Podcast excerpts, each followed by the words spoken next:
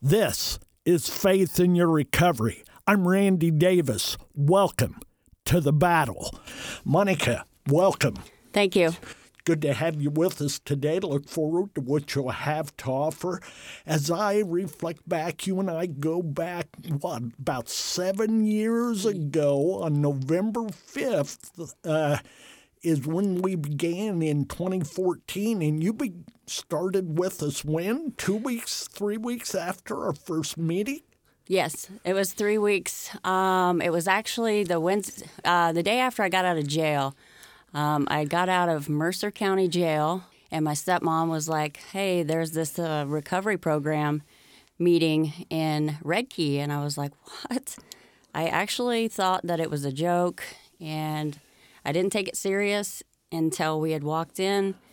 And then when I seen the faces, that's when I started to take it serious. I seen the food and the connections, and then you know I have been a part of it ever since. Did you see some faces you recognized when you walked through the door? Yeah, that was the scary part at first, you know, because I I remember thinking, um, you know, I was afraid, you know, absolutely scared to death to walk in because my initial thought was that everybody was going to think I was a snitch. Yeah. Yeah. So you mentioned there that you came out of the Mercer County Jail one night. You were in our meeting the next night. Why had you been at the? Uh, what was the reason for the incarceration? Well, this was um, after multiple incarcerations. I had actually went to Dayton to score dope. I was actually against um, going to Dayton because I knew that that was, you know, not uh, something that you normally come back from because uh, they were normally waiting for us to go and to be picked up. I was the one that always stayed back and took care of the kids and fed them, and then you know everybody would bring me back dope um, and get me high. Um, but I had actually made the trip because I was dope sick, um, and so I had no other choice at that point. So on my trip to Dayton, second time I'd ever been, um, scored a thousand dollars worth of, worth of heroin. Um, I had got busted, pulled over with my boyfriend at the time. And as the cop was walking up, um, you know, he threw the dope in my lap. And of course, I took it because I'm that type of person. And it was over after that. You know, I stuffed the dope in my pants. And the cop told me that if I took that into the jail, that was going to be another trafficking charge. And so I gave it up. And I've been chasing my recovery ever since. You made a comment there or used a, a, term called dope sick. Why don't you explain dope sick to those who may not know exactly what that means or what it's like? You know, dope sick to an individual that's never felt dope sick, it's the most embarrassing thing in the world if you see it um, with your own eyes because I've literally, in front of my own children, went to the bathroom on myself, um, vomited on myself, um, crawled to the bathroom, cold chills. I describe dope sickness, the flu times 10,000, and it doesn't go away. It doesn't ever go away until you get high again. And I got to the point to where, you know, it feels like your body is crushing itself. Your bones are crushing themselves, your hair crawls. You want to die. That's why you revert to all the things that you do, steal, all the things that you literally feel guilt and shame for.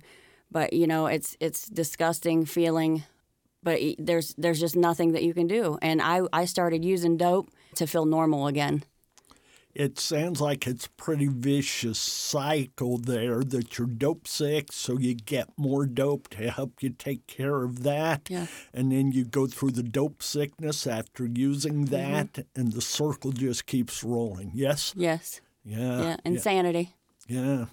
So you you've talked about just what led you to jail there before you started our meetings. Go back a little farther in your life. Tell us that story where maybe the addiction began, what it was like, and what that did to you. Oh yeah, sure.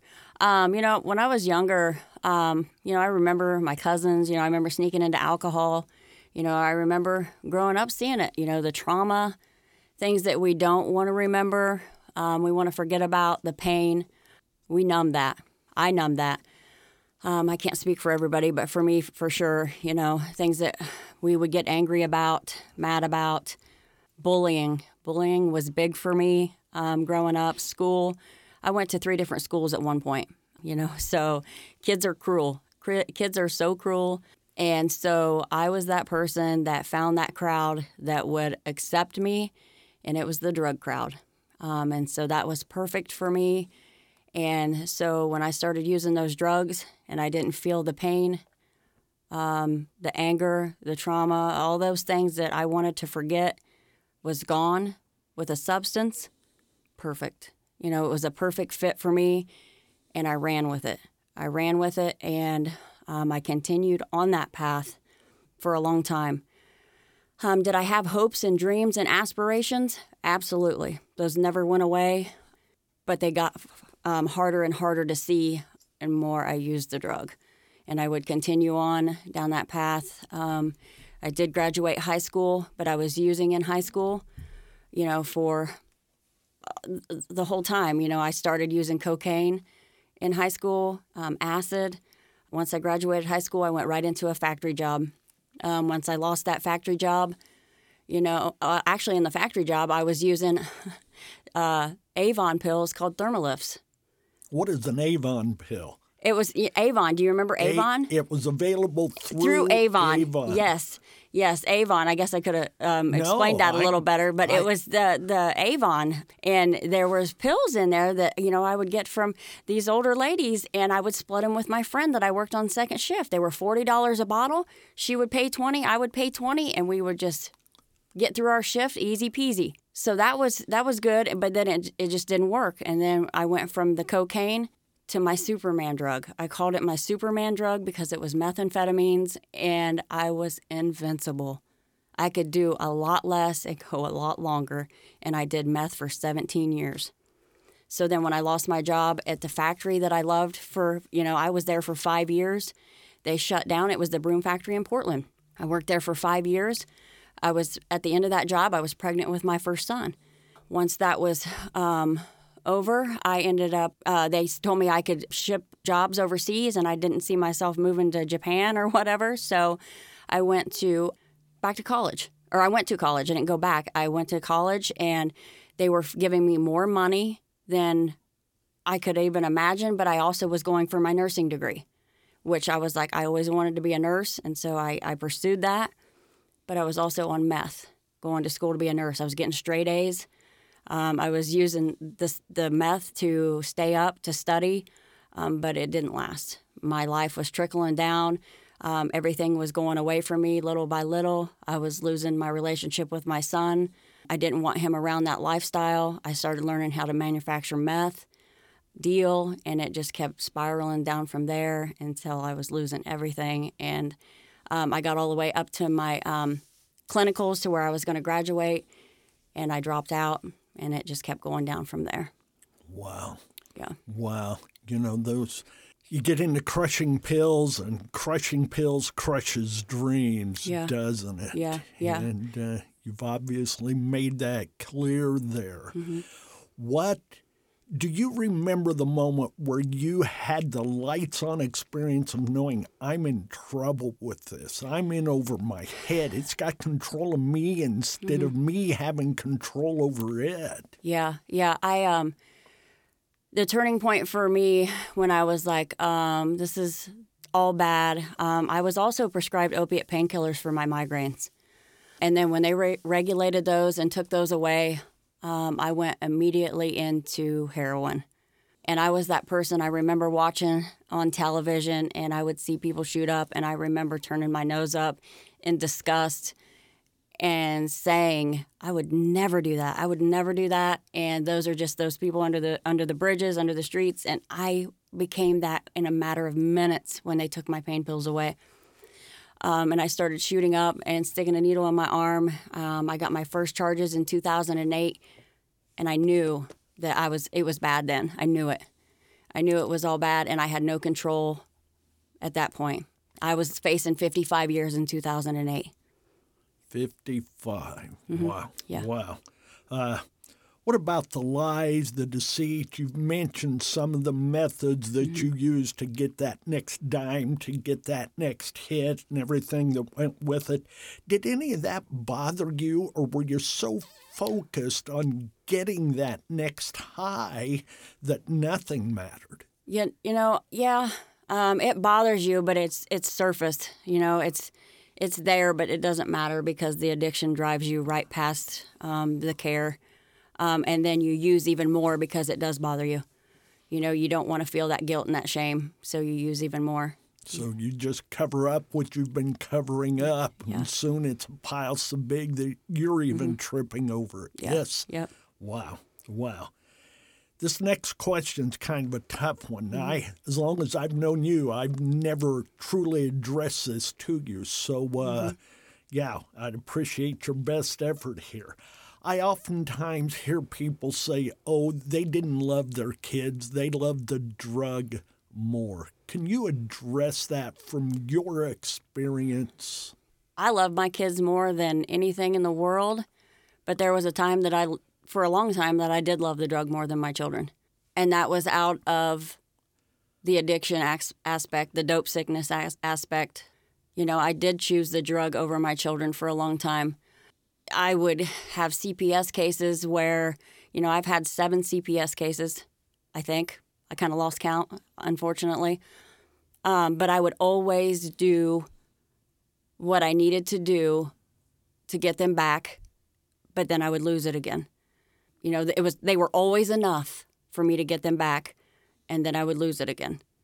My kids mean everything to me, but the addiction and the dope sickness and if you don't get the tools that you need and learn the things that you need in your recovery and work a program, it doesn't matter uh, kids, family, or whatever, you're not going to stay on the path you made a comment a little bit ago. I don't remember exactly what it was, but this question kind of ties in with that. Mm-hmm. Was there a time when you didn't care whether you saw the next day or not, whether you lived or died? You know, you didn't care if it was dark or light. Did you ever get to that that deep, you know, of the darkness?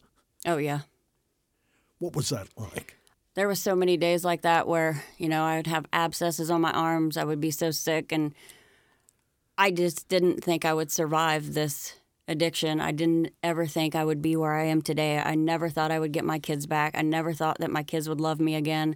I just I got tired of trying to fight, and I thought the addiction would win because it was so powerful, so cunning, so baffling you just want to give up. You know, the insanity part of it, of doing the same thing over and over and over again, you do want to give up. Let's change gears just a little. But before we do, is there anything else you want to say about that part of your life? Anything else you want to share that you think maybe our listeners need to know on behalf of their family member who's struggling? Is there a way they can help them during that time without pushing them away and without enabling? So, where do they draw that line? Yeah, I definitely, um, it is important to love your individual if they are suffering with substance use disorder, to love them and set those boundaries and let them do it for themselves because you cannot do it for them. There's so many programs out there for parents of addicted loved ones to go get the education that you need to uh, help understand them better, to reach out, you know, any any hate words or anything like that that you throw at them, it's not going to help any whatsoever.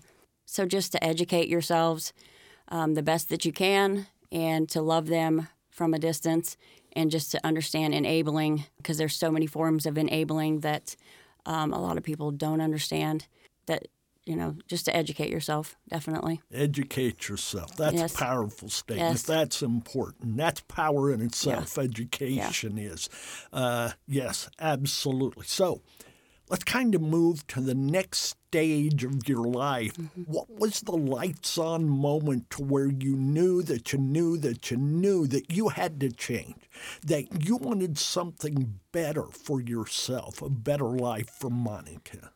When I was standing on the side of the road in handcuffs um, on my way to jail the last time, uh, Darke County.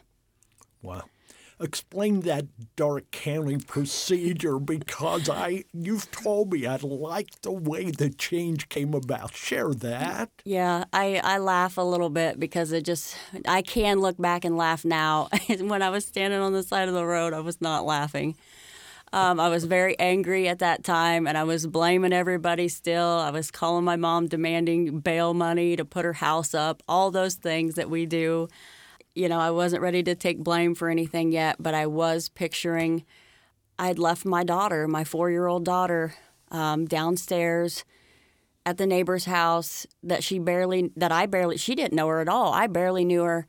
That's some horrible things that we do when we're dope sick. You know, our, our brains are unbalanced. Um, we're sick. And so, but when I was standing there, I pictured my son, I pictured my daughter, and the defeat and the letdown of, oh, mom again. And, but at that moment, I was standing on the side of the road. You know, if I was forced into recovery, which is fine, you know, I'll take it any way I could get it. But I was forced into recovery and I was standing there and I was like, okay. But it wasn't until I walked into the jail and I had one more moment of, you know, because they told me that I was going to get searched and I did not get searched. I had one more moment of I could have took that dope in with me and I could have done it. I could have used it. And then once that moment of that went away and I walked into the um, Darke County jail miserable and they told me that they had um, withdrawal meds in there and they normally don't have that in any jail that I've seen or come across or talk, people I've talked to. But I so happened to go into a jail where they have a cocktail of meds that helps you come down off the off the um, heroin and opiates that you're on, so you don't you don't withdraw and you don't suffer and you don't have the rest, restless legs and all the things that you um, really suffer from. Monica, when was that? What was the year? You know, you're talking about the past, and I just want people to have an idea. 2014. It Okay. was October 16th, 2014. I know exactly. Okay. Um, and so I was like, all these blessings were put in place that I didn't even see um, until later on. Could have went to any other jail and really been sick and puking all over myself, but I, you know, I was beating on the door less than, you know, 12 hours. Like I need that medicine, and they put me on a liquid diet. And then um, I, I forget, I don't want to throw the numbers out there, but the jail was overpacked, overcrowded. They chose me um, and two other girls to transfer us to a brand new jail, Mercer County. This is in Ohio, folks. in We're Ohio. western part of Ohio. Yeah, they took me away from where I was at and hadn't even been sentenced. They normally do not do that. Um, and so, and it was closer to my family where they could visit me and not drive as far.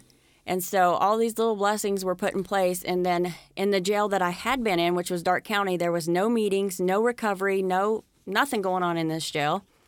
Um, over to Sheriff Sheriff Gray, which I adore, um, in Mercer County's jail, where they had everything going on. AARU, Celebrate Recovery. I took a class called Freedom 101, which was a like three day, um, a week, a whole weekend class um, dealing with confinement. Amazing. Um, all these things that were happening. And that is the moment that I knew that I'm going after this because the opportunity was presented to me and I took it. You know, people were coming in, I started learning about God, all these happy people that were smiling. And I'm like, why are they smiling? And I wanted what they had because I hadn't smiled in a long time, Randy, in a long, long time. And they were glowing from the inside out. And I was like, mm, it was contagious. And I was on, on top of it. That is what kicked you in gear to start moving forward in the best and the most positive of ways. Yep. Yes, and to search and seek out that better life. Yep. Being moved, and pardon me to anybody, but being moved from the darkness of the Darke County Jail to the Mercer County Jail was all a part of the plan. Yep. Each one was a step. Yep. That's incredible. So, tell us a little bit about what the recovery journey has been. Then, before we finish up here, we're going to get into your present life and let people know what you're doing. Give us some of the positive experiences that have helped you through recovery. And I want to make sure we go back to the picture and the visit, the return to the uh, Mercer County Jail. Go ahead, please. Um, oh, well, recovery was not easy in the beginning. You know, I went through, you know, I want to say first and foremost that relapse does not have to be a part of, of your recovery. Um, it does happen. It did happen in, in my recovery um, a few times. You know, I remember being sneaky with myself, um, if that makes sense, and I'll explain that. I was showing up to the meetings. Uh, the meetings in a better life was my lifeline. Like I was, that was, you know, I quit doing the um, bad things and dealing dope, and you know, um, I was sober and I was showing up to the meetings. And then I had this thought, and I've shared this with others before. I had this thought that I had to continue to sell pills, and it was like prescriptions that I had left over because there's there's this addiction to financial part of it. There's um, this thought that you, um, even though you're sober, I was broke all the time before. Like I had to have this money coming in. There was this addiction to money. I was afraid to not have enough money to provide for my kids. Like I had to make up for lost time. So that was a big fear of mine. Like I had to buy everything that I didn't buy them before. So there was these little things that I I had to work on letting go. I let go of my recovery, but as I kept coming to the meetings and I stayed in the meetings, and that guilt was stirring inside of me, and I eventually, real quick, like let that go. Did everything just you know, stop? And did I just magically turn into the most amazing, perfect person in recovery at the beginning? No, no. I created over 25 years of drug use, you know, a monster. So I had to, over time, uncreate that monster over time. And I'm still working on things today. Every day, I work on things, and my recovery is an ongoing process. I never stop. There's no destination. There's no end point. Um, but continuing on, you know, it was rough. My emotions were coming back. Cannot stand those feelings. You know, I can deal with them now. I like them now. They're doable. I can set in them. I can handle them. And then on some days, if I can't handle them, I reach out to my friends, my supports, and I'm like, you know, I can't, I can't handle these today. You know, so I can share them with others. But in the very first year, it was rough. I got two weeks away from my year and I relapsed. You know, so that guilt of relapse, it was rough. But I took it into the meetings and I shared it and the support of others. It was enough for me to be like, oh, okay. You know, human, the opposite of addiction is human connection. So you, if you set and you let your addiction talk to you, your addiction will tell you how horrible you are, how horrible that relapse was. That's why you got to go and sit around people that will tell you the opposite of what your addiction is telling you. Yeah, so important yeah. that connection, that mm-hmm. communication, yeah. that accountability, everything that you've mentioned right yeah. there. I know that A Better Life, Brianna's Hope, has been blessed to be in a number of schools and speak to students from K to 12. And I know that uh, you were, have been, and I'm sure will continue to be when you can, a yes. major part of that. So I'm going to guess you have talked to, you know, yeah, go ahead there. I I lost count or stopped counting at what was it, forty thousand students. So I'm guessing probably fifty thousand or more. I don't know. I've lost count. So it's a lot of students, and that is so humbling because as soon as I walk into a school, you know, I can about cry thinking about it now. As soon as I walk into a school, I remember me being in the school and how much I hated it and how awful it was for me and how that's when my life changed. That's when I started using. That's how, you know, and I have a daughter right now that is 11 and she struggles. She's being bullied, she's being picked on by the girls, you know, and so we have that conversation all the time. Stay focused, you know, come to me, talk to me. Don't let anybody influence you. You're beautiful just the way you are you know so there's a lot of moments right there where it's it's really tough you know yeah. those are life-changing moments for kids so it is so important for me to be able to go into the schools and share life-changing experiences because i remember when i was in school they came in with you know like here's this drug here's this dope don't do it. Life real life moment stories are are Yeah. impressionable. you you know you've had the opportunity to pay it forward as the term goes. Yeah. Uh, along with that, I know that we've also been blessed to speak to a number of clubs, groups, organizations, and to go back a little bit, we've also been able to go into some jails here and there and tell our stories. I know we were able to go back to the Mercer County Jail and uh, speak with a group there, a group of ladies, as I recall. And you were a part of that, but there was a significant moment or two. Would you share that with our listeners? Yeah, I guess, boy, that's emotional too for me. You know, when I walked back into the same jail where I found my recovery, I was, it took my breath away um, because of the cold air, the clothes they were wearing. You know, I literally came up out of my body and Triggers, yes? Yes, I came out of my body and sat down into where they were. I could see their faces, their eyes, and I could I was no longer in my body and I was in each and every one of their bodies. And as I looked around in their faces, there sat one of the girls that I was in jail with when I was in there. And just her brokenness and you know, I had to speak to her and I'm like, "Hey." And she's like, "Oh my gosh." You know, it was just that moment of she didn't recognize me, you know, and she we talked and we hugged and she's like okay i'm gonna i'm gonna find this meeting and she liter- she is um, three years sober now doing Hooray. amazing um, and i'm so proud of her um, so it's to be able to go back in god always brings me back around to where i did so wrong to do so good and it, it's humbling to to see that um, that circle that 360 circle There's a piece I want you to add to that. I'll just use the words the picture. Oh yeah, yeah. Um, so I remember when I first got out of jail, I had a friend of mine. Um, it might have not been when I first got out. Sent me my mugshot from when I first went to jail, and I literally fell over. And then so I, Randy said we should blow that up and take it to schools with you.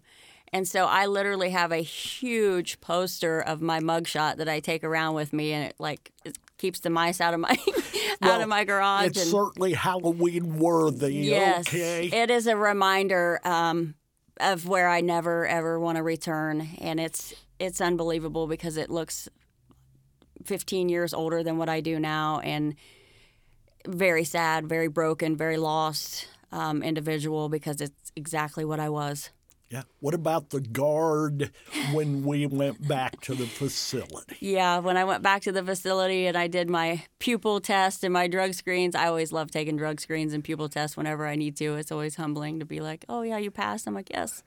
Um, and she seen, well, when I walked in and I'm like, do you remember me? And then this was one of the guards that none of us liked because she was literally the, the warden of the, of the first, first shift. And I walk in and I said, do you remember me? And she's like, no. And I turned my big old mugshot around. She's like, oh, yeah. How can I forget? And I was like, oh, that's terrible. It was a trigger for Yeah, her. it was a trigger. And then, as I recall, you both embraced, and Yes. she had tears in her eyes Yes. because she was able to see the difference that was Yes. made, right? Yeah. Incredible. Monica, as a part of your recovery journey, just for a minute or two, tell us about the the doubters, the the setbacks, and the challenges. Yeah. Um, the, there's always challenges. You know, I'm a single mom and having setbacks and being able to um, get through those. I have a huge network of people um, and things that I do, and I'm continuing. I, I like to look at myself as a sponge. And I soak up anything and everything. You know, I today I still go to meetings. You know, I don't go to a meeting every day. Um, I like to hit a meeting weekly. Um, you know, I go to school, continuing my education, and you know, life happens for me. You know, at, at first recovery was hard, but now I, it's actually life is hard. You know what I mean? Life is hard as long as you got the tools in your toolkit and um, you use those and you reach out to your support systems and you have as much as possible. I don't have too many setbacks. You know, I I love life today. And so I just continue to move forward. You know, I'm constantly pouring out of my cup into others. So I have to fill that cup back up, you know, and I balance is key for me.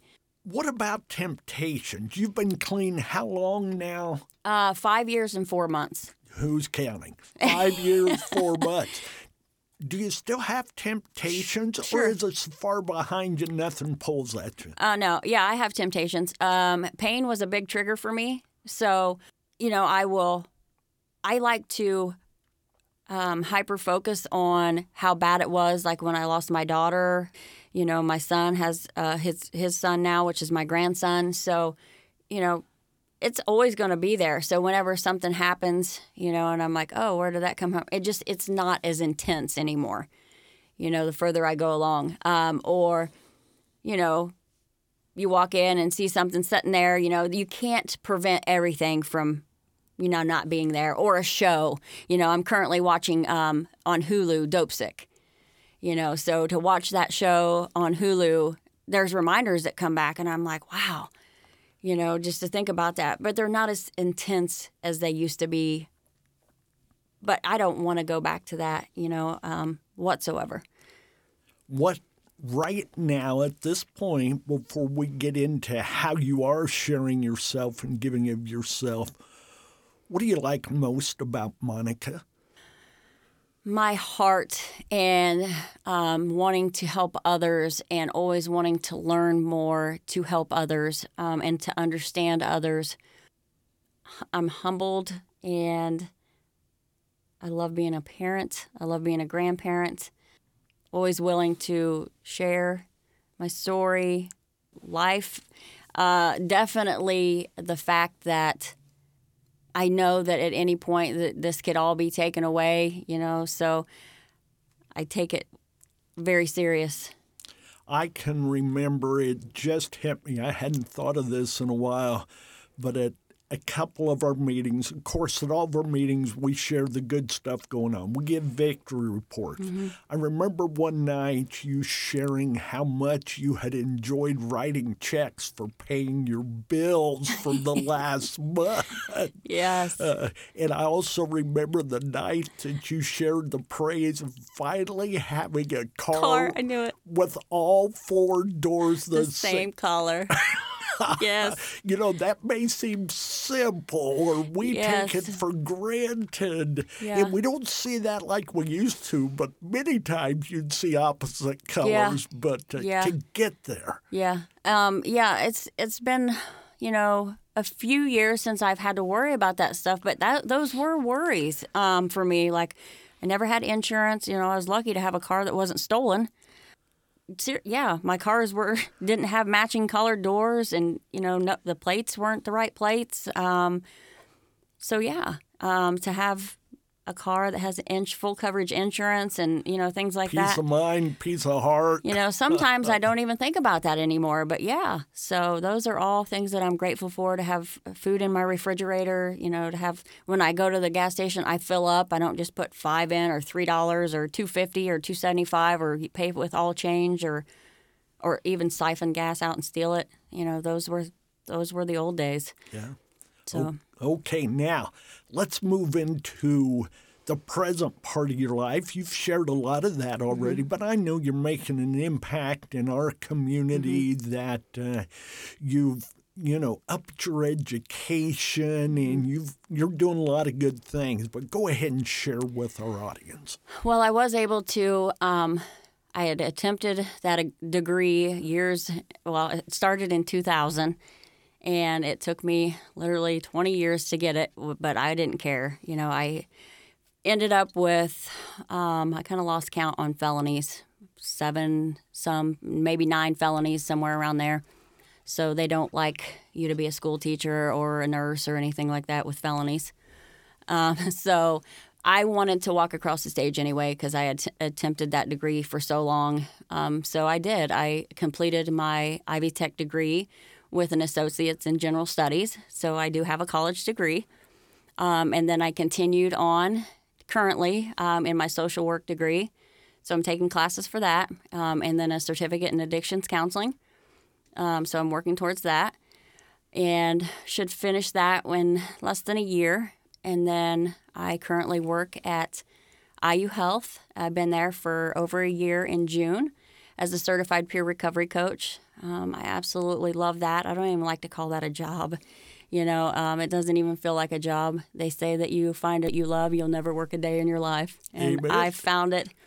Um, I tell, I try to tell my um, older son that you know you just keep working and loving what you do, or doing what you know hard work. Now you'll find something eventually that you absolutely love.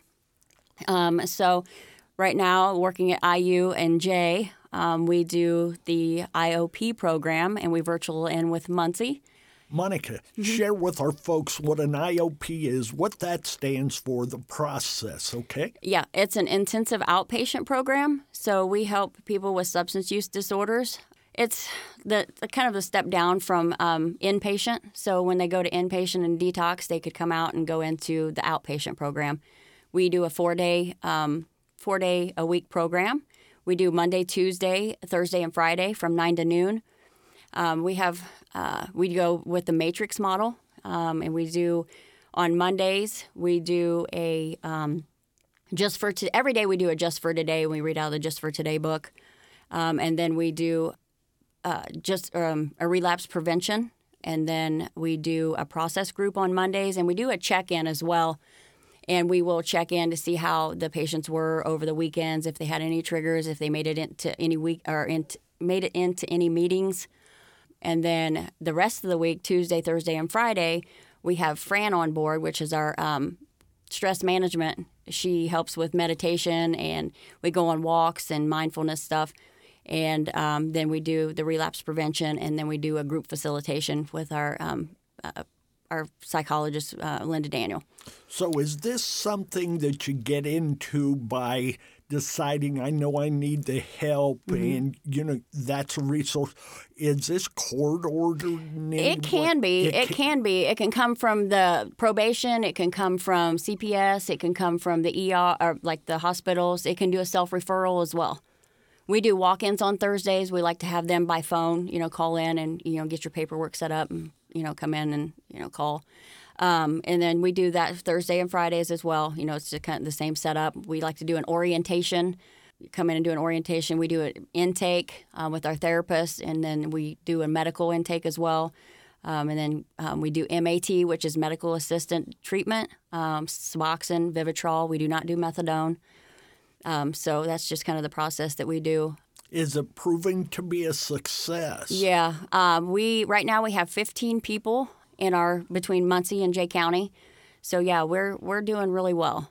That's awesome. Yeah, we're doing really well. What is the role you play in all of that? Um, I'm a cer- certified peer recovery coach, and I will meet with people individually, and then I will also set with them in uh, group facilitation. You know, and then um, I'll lead Monday group, and then we kind of you know jump back and forth with other um, group facilitators. That's awesome. Yeah. That's awesome. Is there anything else, you know, along that line you'd like to share with us Uh, we have- how you're giving? And We have an AA uh, group that we'll do too, and then we have an alumni group. It's kind of for graduates that starts two weeks before they complete.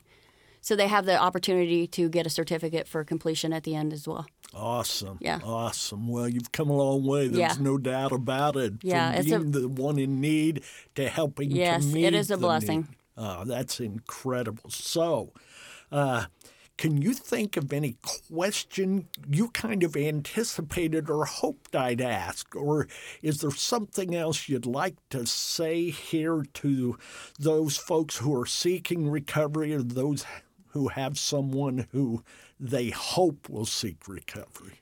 just to reach out, um, ask for help if you know I or IU or anybody you know in your area.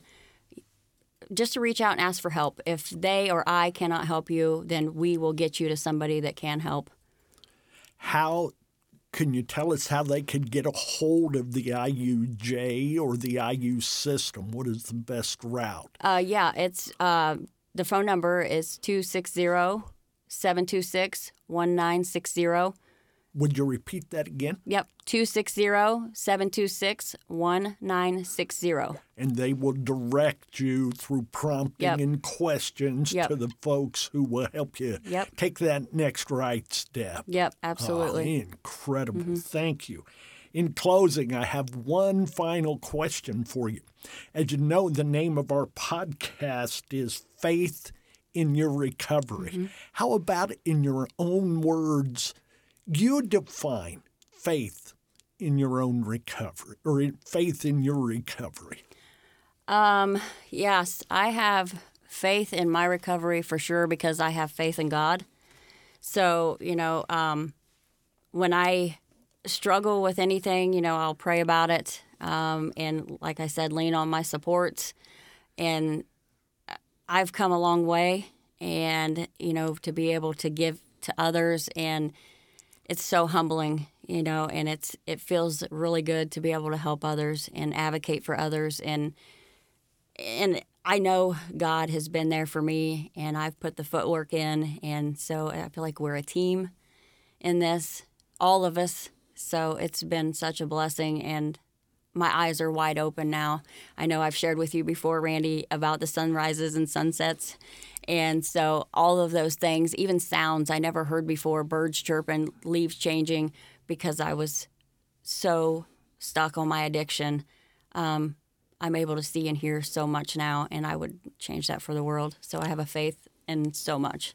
You know, I've heard it all the way through everything you've said today the idea of it is a journey. Mm-hmm. Uh, and it's not a one day journey, a one step journey. It's each step. Yeah. And the journey doesn't have a destination. Right. You continue forward and make sure you are. And if you stumble, you Right. Mm-hmm. mentioned about a few personal stumbles and, and falling. Get back up, Yep. try again. I guess I am always. I have a pet peeve. I'll hear somebody say they've been clean for two years mm-hmm. and then they relapse and think they've got to start counting those days anew. I, I don't believe that. I believe you just add on to that if you move mm-hmm. forward. Yeah. And it's just the, you know, the simple idea, pardon the the illustration, but if you go on a diet and lose 40 pounds and gain back 20, you're still 20 ahead. Yeah. You know, you're ahead of that. So Yeah. that's awesome. Monica, is there anything else at all you'd like to say or offer? Just uh, breaking the stigma is important too. Monica, thank you for joining us today. We appreciate your sharing, your caring, and your efforts to help others find a better life. You can find our show on Spotify, Apple Podcast, SoundCloud, and Google Podcast. If we're worth your time and we challenged your head and heart, please leave us five-star rating, click like, download, and subscribe. Your support will help us move forward in a way that's going to help us touch, change, and save even more lives. If you have a question or a comment, email us at fiyrpodcast at gmail.com. Once again, FIYR podcast at gmail.com. We'd love to hear from you. Or if you're interested in finding out more about a better life, Brianna's Hope, check out our website at ablbh.org. Remember, don't give up on yourself and don't give in to the urge. Your answer, your healing, your recovery may be just around the next corner, or who knows, perhaps in our next episode. Have faith in your recovery by having faith in yourself, your journey, and above all, God. Believe and keep fighting the battle.